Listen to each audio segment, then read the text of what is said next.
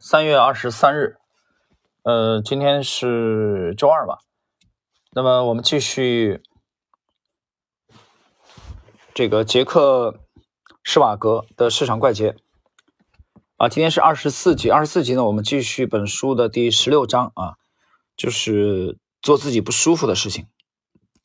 那么的后半部分啊，第十六章，行为经济学啊与交易。埃克哈特将人类的偏见与市场中大多数参与者会出现亏损的倾向联系在了一起。正如他解释的，股票存在一种连续性的中期趋势，会从大多数人手中流入极少数人手中。从长期来看，大多数人会亏钱。这对于交易者而言，意义在于要想赢钱，就得像少数人那样行动。停顿一下啊，这句话其实挺有名。啊，挺有名。那么，巴菲特其实有有一句跟这个这话类似的啊。巴菲特讲过，就是那么钱啊或者财富，就是会从这个交易型的呃这个活跃的交易者啊流向手中，流向这个怠惰的交易者，就是说那个交易次数特别少啊。这话也很经典，所以跟这个相类似。那么，埃克哈特的意思就是。大多数的钱啊，这个钱会从大多数人手中流入少数人手中，那就是最终其实很少的人赚钱。股市当中赚钱的肯定少，从长期来看啊。那么这里呢，他讲的想赢钱，你得像少数人那样行动。我觉得其实像少数人那样行动，我解释一下，之前你首先得像少数人那样思考，你思维模式就是少数人的模式，你才有可能像少数人那样行动，对吧？你思维是指导行动的。没有正确的思维，你行动也是错的。继续，如果你还是抱着正常人的习惯和习性来交易的话，就会逐渐这个泯然众人，最终还是逃不了亏损的命运。埃克哈特的观察与行为经济学家的发现非常吻合，后者的研究已经表明，人生来就会做出非理性的投资决策。比如，预期理论学域的呃领域的先驱丹尼尔·卡尼曼和阿莫斯·特沃斯基做过一个很经典的实验。试验的参与者假定有两种选择啊，一种是肯定能得到三千美元，还有一种是百分之八十的机会得到四千美元，另有百分之二十的可能什么都得不到。绝大多数人更偏好肯定能拿到的三千美元，即使另一种选择的预期收益更高。随后，他们又将问题反过来问。让试验的参与者再做一次选择，一种是肯定会亏损三千美元，还有一种是有百分之八十的可能会亏损四千美元，另有百分之二十的可能一分不亏。这一次，绝大多数人选择赌一把，挑了有百分之八十的可能会亏损四千美元，即使预期亏损达到了三千两百美元。从上面两个试验中，人们都做出了非理性的选择。因为都选了预期收益更低而预期亏损更大的选项，为什么会这样呢？因为试验反映出了人类行为在风险和收益方面的一种怪癖。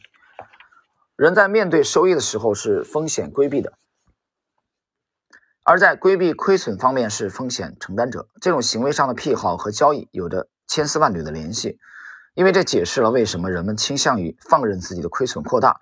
而会砍掉自己的利润，因此那句老话啊，但是仍然是一条完全有用的建议：让你的利润不断增长，而让亏损减少。实际上和大多数人所做的恰好相反。啊，大多数人是让你的亏损啊，让他的亏自己的亏损增长，就亏了以后继续拿着，继续亏没关系啊，再补仓，亏的更多啊，再补，拿了几年，然后都最后都绝望了，怎么办？不看了。脑袋扎到沙漠里，鸵鸟，鸵鸟是这么干的。呃，赚钱的股票呢，那么赚赚一毛钱啊，一块钱赶快跑啊，不跑跌下来怎么办？对吧？所以整个反掉了。我们继续，为什么情绪呃甚至会影响计算机化交易？有趣的是，在感情上获得舒适的需要，甚至会对系统化交易造成不利影响。而对于这样一个交易领域，人们有理由认为不会受情绪化决策的影响，尤其在人们使用系统化交易的时候，他们会检验自己的体系规则，随后会发现，如果遵守系统规则的话，过去有很多情形是令人很不舒服的股票大幅度下挫。即使从长期来看，系统能实现盈利，但这一观察结论还是真切存在的。人们的天生本能是去修正系统规则，或再增加一些规则来规避过去那些糟糕的表现。这一过程会重复几次，通过一次次的反复操作，让模拟的股票曲曲线越来越。平滑。实际上，人们的天生倾向是对过去的价格表现进行系统化规则方面的优化，最终得到的是优化系统所产生的股票曲线，看上去就像是一部赚钱机器。这样一套高度优化的体系用于交易时，会让人感觉舒适很多，因为毕竟将其用在过去的时候看上去很不错。然而，具有讽刺意味的是，一套系统越是被优化以改善其在过去的表现。其在未来越没可能表现优秀。问题就在于，该系统令人印象深刻的模拟结果是通过事后了解过去的价格而实现的。其实解释一下，这就是事后诸葛亮。未来的价格是不同的，因此越是扭曲系统规则以符合历史价格情况，其准确预测未来价格的可能性就越低。再重申一次，人类寻求感情上舒服的本能会对交易造成不利的后果，甚至。在计算机化交易中也是如此。那么结论啊，本章的结论：大多数人之所以会在交易中亏钱，不仅是因为他们学艺不精啊，而且他们在交易中倾向于做出感觉舒服的决策。实际上，这会导致比随机交易更糟糕的结果。要警惕交易时人性中根深蒂固的缺点，这是抵挡住让自己做出感觉不错的交易决策的诱惑的第一步。呃，那么以上呢就是第十六章最后的部分内容。那我想，呃，后边呢我们简简短的解读啊几句啊。这这一章，呃，我个人的观点是翻译的原因啊，翻译的这个有点拗口，不是特别流畅啊，不是特别流畅。呃，所以我觉得这个有必要，很有必要再解解读一下啊这个内容啊。那么这一章的意思是。让你不舒服的事情，就是你在交易交易的过程中，你要勇于做让你不舒服的事情。但是我觉得吧，他这个由于翻译的原因啊，其实未必就很传神的表达了这个作者啊杰克施瓦格的本意。呃，我个人的理解是这样。呃，大家还记得，或者你倒回去可以听啊，这个，呃，我在。九大投资基金经理访谈录啊，就在我们这个专辑里边有，很早了，应该几年，至少三年以前了，啊，去解读的那个那个小册子啊，那个小册子内容其实就是从施瓦格的《金融怪杰》第一部名著啊当中摘选的几位。我解读那个时候曾经谈到过啊一一个细节，就是说其中有位基金经理讲啊，就说要做正确的事，而不是舒服的事。那么。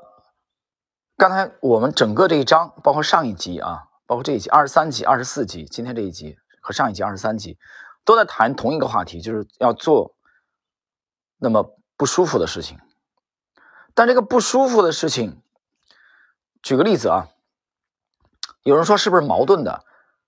但有人说我看到过一种观点，说这个一个成熟的交易员他做的其实就凭本能啊，其实其实就是他的直觉啊，那是一种很自然的反应。对吧？你你去你去听一下我解读这个冯柳，啊，解读冯柳的时候，冯柳也谈这个。冯柳的意思就是说，你不要太拧巴，啊，他不想很拧巴，啊，就就很扭曲，比如睡眠也不好什么这种。那有人说，呢你今天这个内容啊，这个观点，这两集，包上一集和这一集，那跟冯柳的观点不是矛盾的吗？怎么理解这个事？那冯柳那么高那么高的水平，他说要要自然，不要拧巴。那你施瓦格这一章这两集的内容又讲说要做自己不舒服的事情，这是不是矛盾的？这个问题是怎么回事情呢？啊，我跟大家解释这一章的内容啊。通过两集，施瓦格想说明的是，实际上是对业余的投资者，就是你当时你现在这个水准是一个业余的水准的时候，你从这个水准、从这个角度、从这个格局和境界去理解的不舒服的事情啊。我们先说舒服，你理解的舒服的事情，实际上在业余的眼中往往是不对的。懂我意思吧？也就是说，当你处于业余水准的时候，你做的自认为很舒服的事情，啊，自认为很自然的事情，在职业那里基本上都是被摒弃掉、被放弃掉的、不做的。反过来，你你认为很别扭的事情，让你不舒服的事情，那里边反倒有可能有部分跟职业的习惯是重重合的、重复的，听懂了吗？啊，所以这又回到了问题的根本。问题的根本在哪里？问题的根本在于人的天性啊，就是我跟我跟朋友不止一次谈过这个观点啊，或者有有这个星友或者西米西米团的这个粉丝交流的时候，我曾经谈过一个观点。我现在我们从街上任意抓一百个人过来啊，我不管这一百个人有没有做过交易，你可以从纽约的街头啊，你去第五大道去抓一百个人过来啊，你在上海的这个陆家嘴啊，你在这个贵州铜仁的一个偏僻的这个山村抓一百个人过来，都都差不多的。这一百个人拉过来，无论他们当中有没有人做过交易，你你会发现最终的，啊，得出这个试验的结论是差不多的。什么呢？我们就图表给他测验，对吧？很对职业来说很简单的一个测验，你会发现他们的最后的这个数据啊是相接近的。什么呢？都是人的天性，就是这当中一百个人当中的绝大多数人啊，你在伦敦做这个实验啊，在约翰内斯堡南非做这个实验啊，在中国的新疆区别都不大的。这一百个人当中的九十几个人，他一定选择的都是和大多数业余的选择一致的这个结果，听懂了吗？所以这一点我觉得是普世的啊，也可以。我那天跟一个朋友讲，我说也是亘古不变的。如果中国唐朝有股市的话，你做这个测验，结果是差不多的。所以这就是人性，几乎是没怎么变的啊。人的行为模式一代一代的啊，这种贪婪、恐惧。就面对这个这个投机的时候啊，所以想成为赢家的话，你一定要去首先去采用少数人的思维啊，然后下一步才有可能是少数人的行动，那么最终的结果才有可能让你去享受少数人的投资收益的结果，就是这个业绩啊，这个业绩会明显的超越这百分之九十的大众，我觉得它是这个逻辑。好了，各位，那今天呢，我们关于这一集的内容啊，就跟大家解读到这里。